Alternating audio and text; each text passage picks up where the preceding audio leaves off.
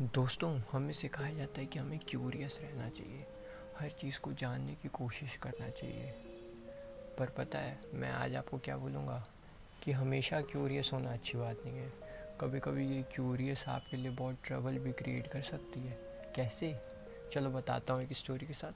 So hello everyone I am sharing your host so let's begin our story without any further delay the magic pot किसी गाँव में एक farmer रहता था।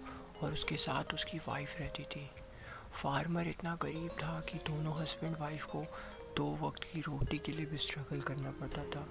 एक दिन जब फार्मर ज़मीन खोद रहा था फ़ार्मिंग के लिए तो एक पॉट उसके हाथ में आया और उस मेटल के पॉट को देखने के बाद उसने ज़मीन को और गहरा खोदा और गहरा गड्ढा खोदा। इस सोच में कि शायद कुछ वैल्यूबल मिल जाए। लेकिन एक घंटे खोदने के बाद जब उसे कुछ ना मिला तो वो थक गया और एक पेड़ के नीचे बैठ गया और अपना औज़ार जैसे वो ज़मीन खोद रहा था, उसने उस औज़ार को स्पॉट में डाल दिया और पेड़ के नीचे बैठे बैठे उसे आँख लग गई। और जब उसने आँख खोला तो उसने क्या देखा कि जिस औज़ार को उसने पॉट में डाला था, वो बहुत सारे हो चुके थे। उसे अब समझ में आ रहा था कि कोई नॉर्मल पॉट नहीं है, ये मैजिक पॉट है। उसने उसी पेड़ पे से एक आम तोड़े और उस मैजिक पॉट में डाले और फिर कुछ देर बाद उस पॉट में बहुत सारे आम हो गए।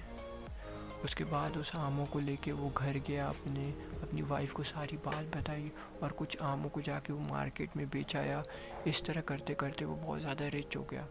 उसका एक नेबर जिसे समझ में नहीं आ रहा था कि ये फार्मर इतना रिच कैसे हो गया, उसने पता लगाने की कोशिश की। उसे पता चल गया कि उसके पास एक मैजिक पॉट है, जिसके कारण वो इतना अमीर हो गया। धीरे धीरे करते करते ये बात राजा तक पहुँच गई। राजा ने ऑर्डर दिया अपने सिपाहियों की कि वो मैजिक पॉट उससे वो लेके आए। राजा के गार्ड्स फार्मर के घर में आते हैं और उस मैजिक पॉट को घर में हर जगह खोजते हैं और उस मैजिक पॉट को लेके चले जाते हैं। जब राजा के पास फाइनली मैजिक पॉट आ जाता है तो वो देखने की कोशिश करता है कि मैजिक पॉट वर्क कैसे करता है। उस चक्कर में वो उस मैजिक पॉट में ही गिर जाता है और जब उसकी आँख खुलती है तो चारों तरफ़ राजा रहते हैं, बहुत सारे राजा बन जाते हैं। और फिर वो सब एक दूसरे को मार रहे होते हैं क्रोन के लिए। अंत में कोई राजा नहीं बचता है। फिर ये बात पूरी कंट्री में फैल जाती है। लास्टली उस फार्मर की वाइफ फार्मर से कहती है कि क्या हमें मैजिक पॉट लेके वापस आना चाहिए?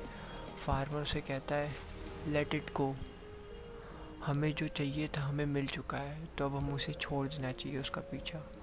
What I mean to say guys कि क्यूरियोसिटी हमेशा अच्छी बात नहीं होती कभी कभी क्यूरियोसिटी बहुत ज़्यादा ट्रबल भी क्रिएट कर सकती है। तो sometimes we need to let it go for our happiness